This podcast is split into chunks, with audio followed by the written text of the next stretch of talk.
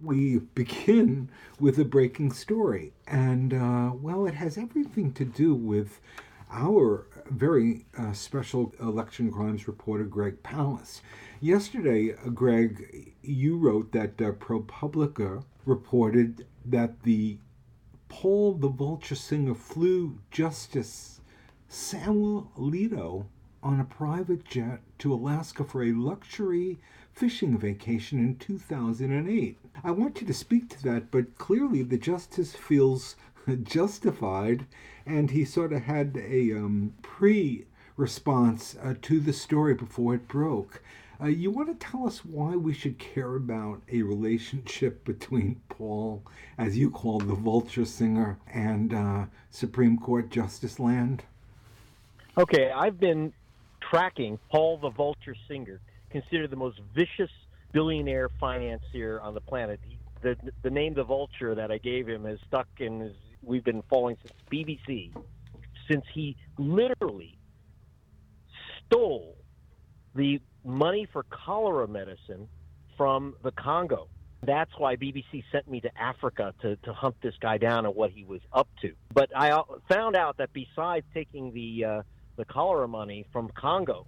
This has resulted, by the way, in most nations of the world actually prohibiting this guy's operation in their nation. And that means England, Canada, China, uh, you name it, he's barred, except the United States, where he has, seems to have a great deal of influence. Among the other things I've covered in terms of his affecting our democracy or the remnants of our democracy, is that I did a cover story for Nation in 2008 that he had secretly arranged for a 100 million dollar payout to Mitt Romney through his wife's supposedly secret trust fund, which we uncovered. A hundred million dollars, which came not from Singer, but Singer arranged it, took it out of the auto bailout fund.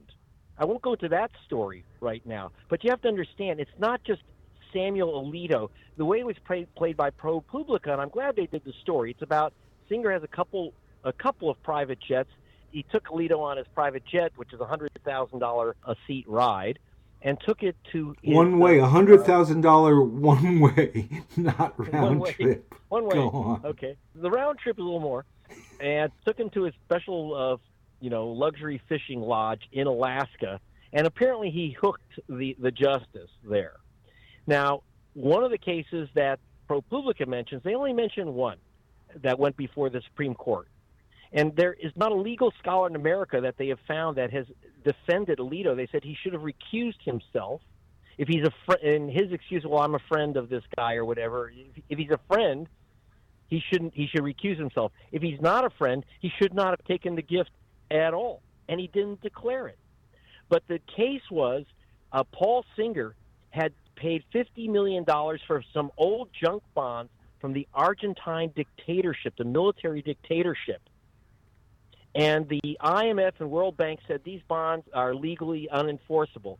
He went to U.S. courts, and this went to Alito, to turn his $50 million of old dictatorship bonds and demanded $5 billion, $5 billion from the nation of Argentina and literally started choking that nation financially to death.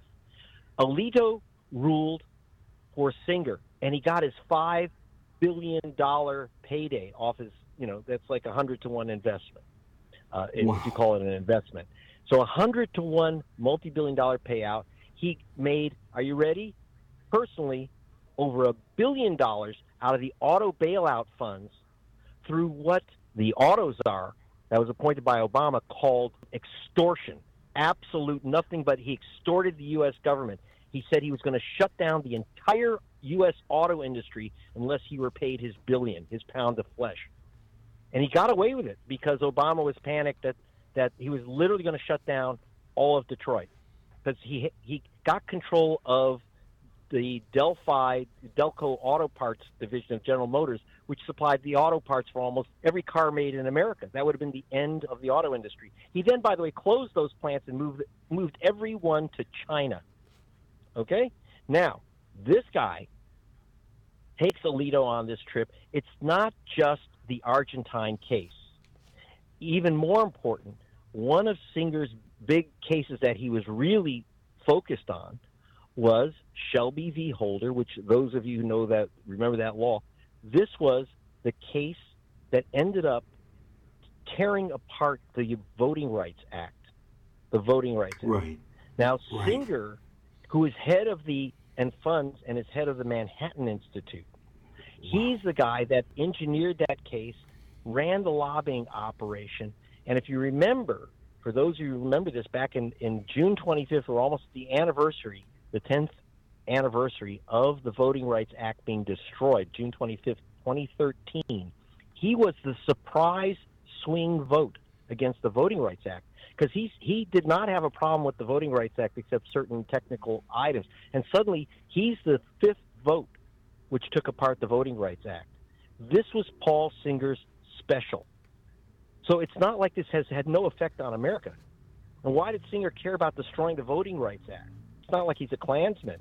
He just knew that this was the key to Republican vote suppression efforts, that the whole entire vote suppression effort that we've been talking about relies on the destruction of the Voting Rights Act. That was Singer's Yes. holy grail to destroy the Voting Rights Act. And Alito provided that vote to everyone's surprise.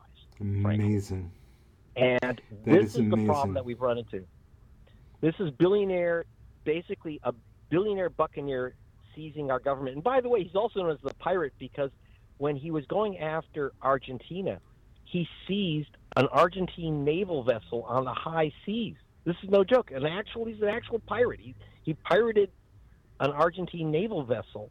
It's a, in fact, it looks like a pirate ship because it's like every navy and, and just about every navy has a as a three-masted ship where the naval officers practice on, you know, an old style pirate ship, literally.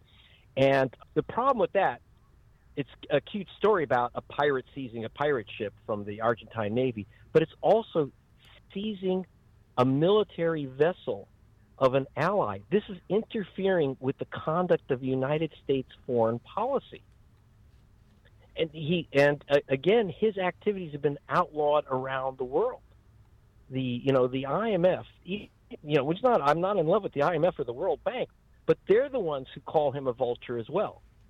It's not just Greg The Powell. vulture. I, I, coined And you but did write a book. phrase all the Right? You do deal with this dude in Vulture's Picnic, right? I have Vulture's Picnic, but the one thing I should note is that the, the Paul Singer story is told in detail. His his attacks on the Voting Rights Act, his attack on the Congo, his attacks on the American democracy are in the film "The Best Democracy Money Can Buy," which, by the way, I've decided to put up today. If you go to gregpalast.com, you can download the film for free because I think it's important that people understand the connection between a rogue billionaire forty-two billion dollars is in is in his control. He's worth maybe about ten to twenty billion. No one knows, at least ten. And you can download the best democracy money can buy at gregpalast.com gratis for the next week. So uh, and it's worth it's worth checking it out because I mean we're Mm-hmm. talking about this guy owning the Supreme Court. It is just stunning. Of course, it's it's now of a piece as this uh, story continues to unfold that the so-called highest jurists in our land are a bunch of uh, corporate ripoff opportunists who don't Well, want to yeah, talk I- about their own responsibility in terms of the people and all the the, the stuff that we want to really believe in. You want to just we're out of time, Greg. Final comment Okay. from the moment. We're going to obviously comment. stay with this.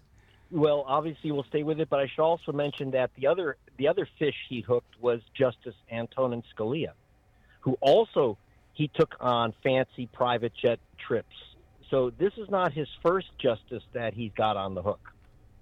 And Right. you know, I got to tell you, as as one legal scholar said, city councilman would go to the can for this, and he's a Supreme Court justice. I know it's beyond. It's like it's. ah. All right, that's Greg Palast. GregPalast.com. He's got a piece up there at GregPalast.com. He joins us uh, on a regular basis for our election crimes bulletin. We keep an eye uh, on the vote for you, and we will continue to do that. Greg, thank you for taking the time out. I know you are somewhere. I believe you're in uh, Oklahoma today, and you're going to be in Texas, and you're working on uh, some incredible stuff. Yes, can't tell you yet, but I will. You will, report. though. Yes, we will out you. Okay. You got me. Take it Bye. easy. Thank you.